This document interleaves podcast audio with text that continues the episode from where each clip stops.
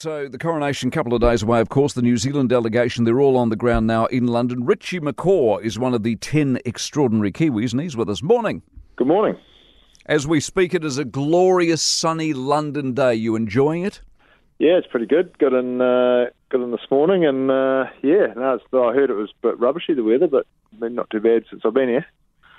What, you, what, what have you got planned, or is this just one of those things you got invited, you got your morning suit, and you're going to turn up on Saturday?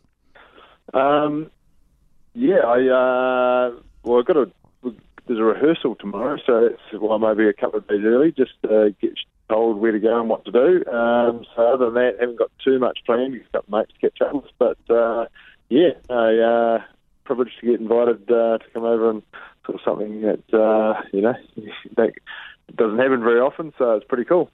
My wife was showing me on the Instagram the other day, your wife was filming you getting fitted for the morning suit. Why the morning suit?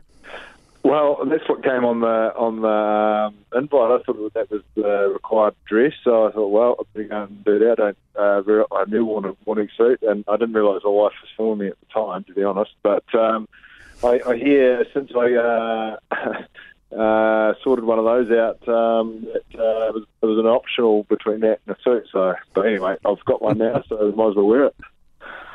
Did it cost? Did it cost a bomb? And what are you going to do with it once you've worn it? I hired it because I probably never wear it again. so, uh, yeah, I didn't. I didn't get that far to purchase one. Fantastic. So you're looking forward to the event itself. It'll be a moment in history. I think you've got a. Pro- I mean, for a person like yourself who's been in moments of history, this would be right up there, wouldn't it? Absolutely. Like, um, well, obviously it hasn't happened for a long time, and yeah, I, I was just thinking about it. Um, you know, I, I remember back to my grandparents. With my grandfather, used to talk about when he was over here during the war. With um, you know, how you know talked a lot about uh, what the king meant to the people here, and and my uh, mum's grandparents, first generation, you know, immigrants from uh, from the UK. So I guess um, you know they used to talk about uh, the royal family and what it meant to um, you know for for those days gone by. So to get an opportunity to come and uh, see a coronation, um, you know, I know my uh, my grandparents would have sort of shaken their head, and go, you know, wow, that you get an opportunity to do that. So uh, yeah, it's it's, uh, it's a real privilege. Yeah, it is indeed. Well, go well, enjoy the day. Our forecast is good. Richie McCaw, who is on the ground in uh, London for the uh, coronation.